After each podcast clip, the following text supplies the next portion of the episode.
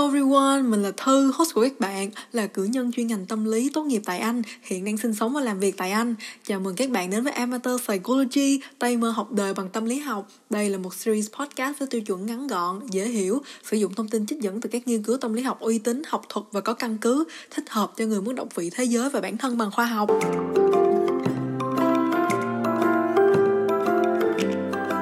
Nếu các bạn theo dõi mình từ lâu, chắc cũng không lạ gì chuyện mình thật sự là một fan cứng của Taylor Swift vì rất nhiều lần mình đã nhắc đến chị trong các episode của Amateur Psychology. Nếu các bạn cũng đã xem phim ngắn All Too Well và thấy bản thân ở vị trí của nhân vật nữ chính khi cô gái cãi vã với người yêu, nói về cảm nhận của mình chỉ để bị người yêu bác bỏ là cô đang nghĩ quá, đang nhạy cảm quá hay điên rồ thì rất có thể bạn nên tìm hiểu về khái niệm gaslight được nhắc đến ở tập 42 này. Ở tập 41, mình đã có giới thiệu với mọi người về khái niệm love bomb hay là dội bom tình rồi. Vậy nên là để nối tiếp luôn cùng một chủ đề điều khiển tâm lý trong các mối quan hệ lãng mạn, mình muốn giới thiệu với mọi người cả khái niệm gaslight hay tiếng Việt nhiều nguồn đã chọn cách dịch là đốt đèn khí ga, nhưng bản thân mình thích dùng cụm từ lóa mắt vì nó dễ hiểu và phản ánh đúng hiệu ứng của phương thức điều khiển tâm lý này hơn.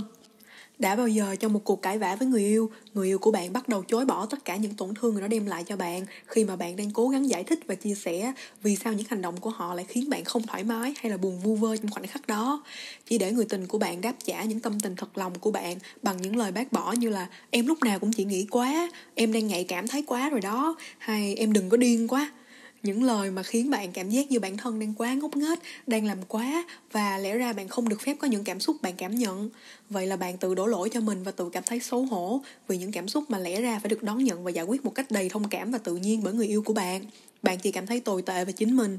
Nếu bạn từng trải nghiệm cảm xúc này, có lẽ đã đến lúc bạn nên đi chậm lại, suy ngẫm về mối quan hệ và xem xét xem có phải bạn đang bị điều khiển tâm lý bằng gaslight hay là bị làm cho lá mắt bởi người yêu hay không. Đến với tập 42, chúng ta sẽ cùng nhau tìm hiểu về khái niệm gaslight hay là làm lóa mắt trong mối quan hệ lãng mạn. Những đối tượng nào thường sử dụng phương thức gaslight để kiểm soát người yêu? Vì sao rất nhiều những nạn nhân trong các mối quan hệ mà họ bị lạm dụng khó nhận thức việc bản thân đang bị điều khiển tâm lý và bạo hành cảm xúc để có thể nhặt bản thân lên và rời khỏi mối quan hệ? Và cuối cùng, làm sao để có thể nhận biết dấu hiệu bạn đang bị lạm dụng trong một mối quan hệ bởi một kẻ làm lóa mắt hay là gaslighter?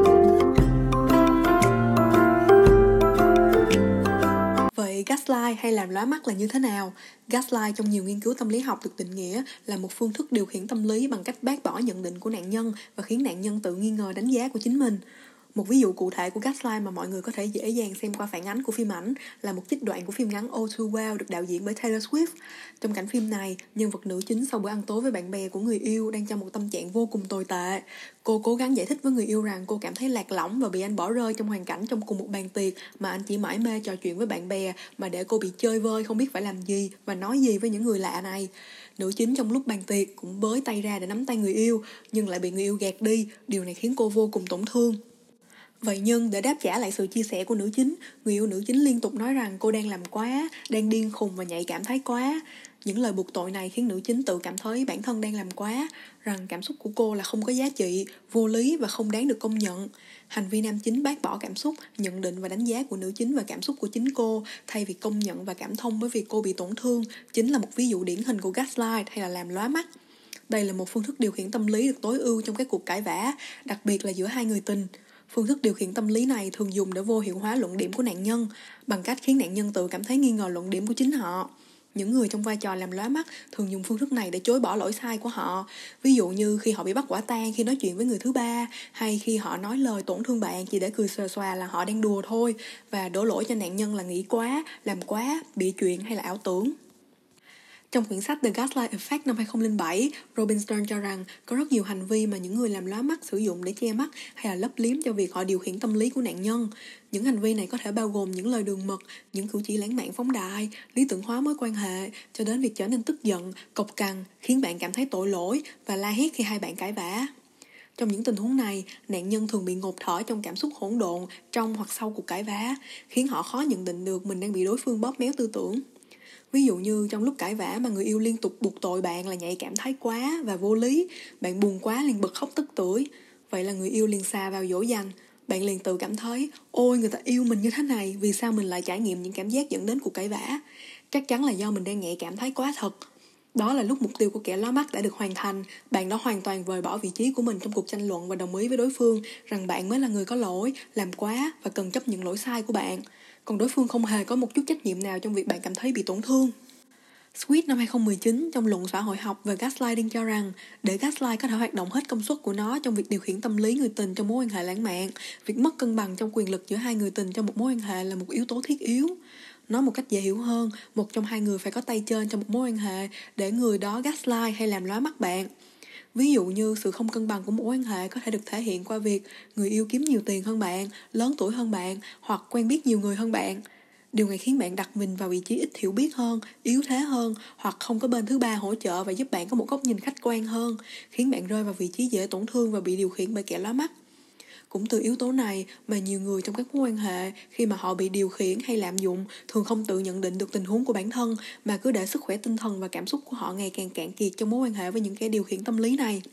Squid cũng nhấn mạnh vai trò giới trong các mối quan hệ giữa người lá mắt và nạn nhân của lá mắt, bởi những người có vai trò tay trên trong các mối quan hệ thường là đàn ông do phụ nữ có xu hướng hẹn hò đi lên, tức hẹn hò với người hơn mình. Trong khi đàn ông có xu hướng hẹn hò đi xuống, tức hẹn hò với người kém hơn mình trong cả tuổi tác, tiền bạc lẫn địa vị, đàn ông thường là người làm lóa mắt hơn. Stern năm 2007 cũng nhấn mạnh vai trò của nạn nhân trong việc vô tình chấp nhận việc họ bị điều khiển tâm lý. Những người trong hoàn cảnh này thường có xu hướng lý tưởng hóa người tình và mong muốn nhận được sự công nhận và chấp thuận từ họ. Nạn nhân do đó có xu hướng muốn né tránh xung đột nên sẽ lựa chọn việc đổ lỗi cho bản thân và nghe theo kẻ lóa mắt để có thể được yêu bởi kẻ lóa mắt. Để nhận thức được việc bản thân đang bị điều khiển tâm lý bằng lá mắt trong một mối quan hệ độc hại, người bị lá mắt cần tự nhận thức được xu hướng lý tưởng hóa và mong muốn được công nhận của bản thân để có thể nhìn nhận người tình qua con người thật của người tình thay vì qua hình ảnh lý tưởng bạn tự vẽ ra cho họ. Stern năm 2007 cũng phân loại ba dạng gaslight thường được tìm thấy. Thứ nhất là glamour gaslighter hay kẻ lá mắt bằng lời ngon ngọt. Những người này thường dùng lời khen ngợi, tưởng thưởng để điều khiển tâm lý bạn. Ví dụ như khi hai bạn cãi nhau và họ bắt đầu dùng những lời như em thông minh hơn như vậy để mà suy nghĩ kiểu đó, hay anh đã bên cạnh người xinh đẹp như em, làm sao có ý đồ gì với người khác vân vân. Thứ hai là good guy gaslighter là kiểu người yêu luôn giữ hình mẫu lý tưởng, quan tâm đến sức khỏe và cuộc sống của bạn, nhưng thực chất là để thỏa mãn cái tôi ích kỷ của chính mình và điều khiển người yêu ví dụ trong các tình huống như khi hai bạn cãi nhau và anh này bắt đầu nói những câu như, việc anh kiểm soát giờ giấc nơi đi trốn về của em là vì anh yêu em. Việc em nghĩ anh độc hại và kiểm soát khiến anh vô cùng tổn thương abc xyz cuối cùng là loại intimidator, gaslighter, là kiểu dễ nhìn thấy và nhận biết qua những lời buộc tội, bác bỏ cảm xúc của bạn và cố tình khiến bạn cảm thấy tội lỗi về cảm nhận của mình. Ví dụ có thể được tìm thấy như là phim của Taylor Swift mà mình đã nhắc đến từ trước.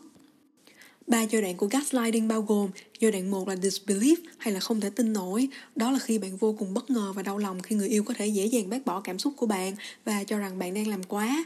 Giai đoạn 2 là giai đoạn defense, hay là chống cự, khi bạn cố gắng hết sức để bám trụ vào thực tế và cảm xúc của bản thân để giữ vững lập trường. Và cuối cùng là giai đoạn trầm cảm, khi bạn không còn tin vào phán đoán và nhận định của bản thân nữa, khi mà ngày qua ngày, người yêu cứ không ngừng nhắc nhở bạn rằng bạn là kiểu người nghĩ quá, nhạy cảm quá và làm quá. Bạn rơi khỏi lập trường của mình và bắt đầu lúc nào cũng cảm thấy tồi tệ. Thứ nhất là khi những suy nghĩ nghi ngờ người yêu hay tổn thương bởi người yêu xuất hiện, rồi lại cảm thấy tồi tệ nhân đôi khi tự cảm thấy mình đang làm quá. Đó là lúc gaslighter đã thành công trong việc tẩy não và điều khiển tâm lý và cảm xúc của bạn.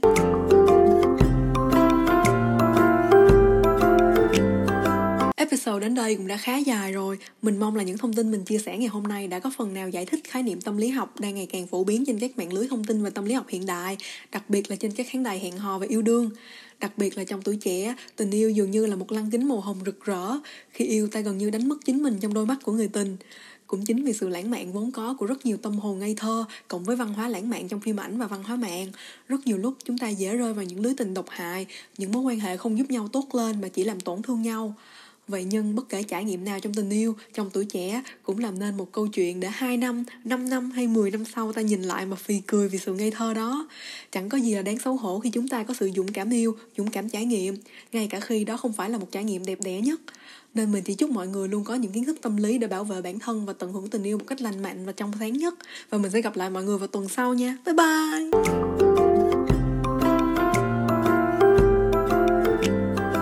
Cảm ơn các bạn đã dành thời gian lắng nghe Amateur Psychology. Nếu các bạn yêu thích podcast ngày hôm nay thì hãy follow mình trên ứng dụng bạn đang sử dụng và giới thiệu cho cả bạn bè và người thân cùng lắng nghe nhé. Các bạn cũng có thể để lại đánh giá cho mình qua cả Apple Podcast và Spotify là một cách ủng hộ mình hoàn toàn miễn phí và có thể đưa Amateur Psychology đến nhiều người nghe hơn. Mọi người cũng có thể theo dõi Amateur Psychology qua Facebook, Instagram, YouTube và đọc tài liệu được nhắc đến ở mỗi tập qua blog của Amateur Psychology. Mọi đường link sẽ được tìm thấy qua Linktree ở phần mô tả. Một lần nữa, mình là Thư, host của các bạn bạn. Chào tạm biệt và chúc các bạn luôn tự bổ sung kiến thức cho bản thân. Goodbye and stay woke, guys!